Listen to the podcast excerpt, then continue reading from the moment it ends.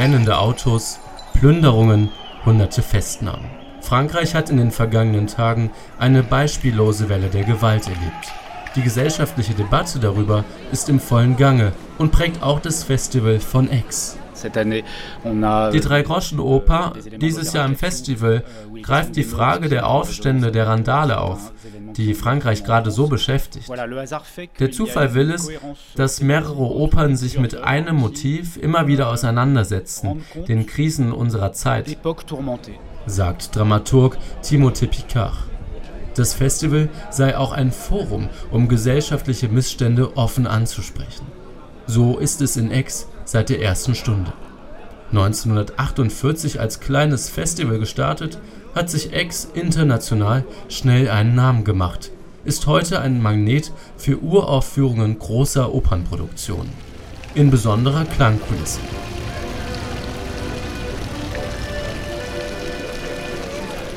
Sandrine Ratier verkauft in ihrer Boutique im alten Stadtkern Kunst aus der Provence. Auf die Festivalzeit freut sie sich ganz besonders. Es gibt viele Konzerte draußen in der Stadt, auch kostenlose. Nicht alle können sich Operntickets leisten.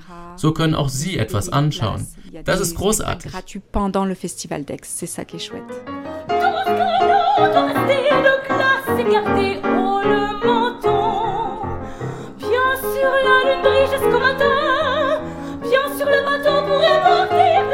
Der Auftakt der 75. Ausgabe von X.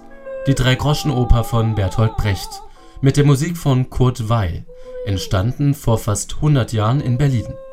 Seinerzeit bahnbrechend. Eine Gesellschaftskritik, die die Ausgegrenzten der kapitalistischen Moderne in den Blick nimmt.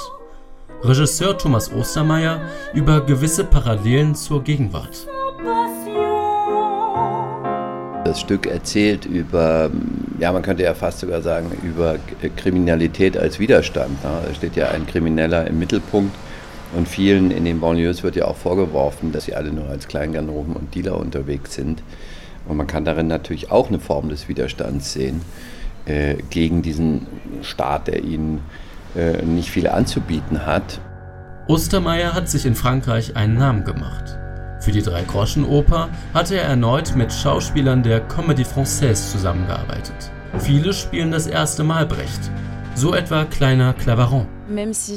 Selbst wenn das Stück vor langer Zeit geschrieben worden ist, gibt es doch viele Stellen, die aktuell bleiben.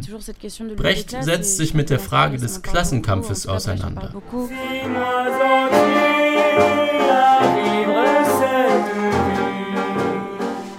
Dans le bordel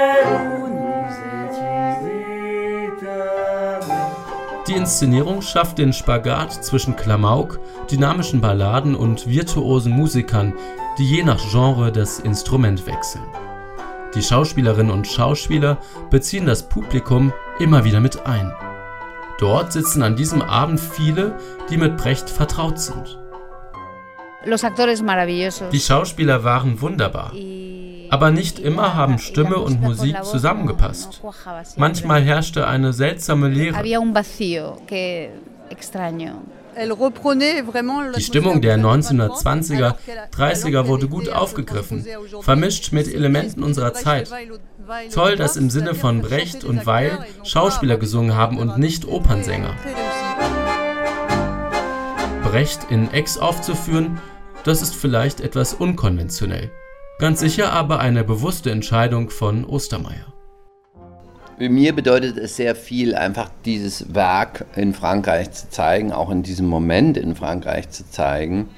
Und ähm, der einzige Ort in diesem Moment, ähm, der das leisten kann, weil es ist ja doch eine sehr aufwendige Produktion mit Orchester, mit Spielenden, mit Chor mit einem sehr gewichtigen Team von Video, Kostüm, Bühne.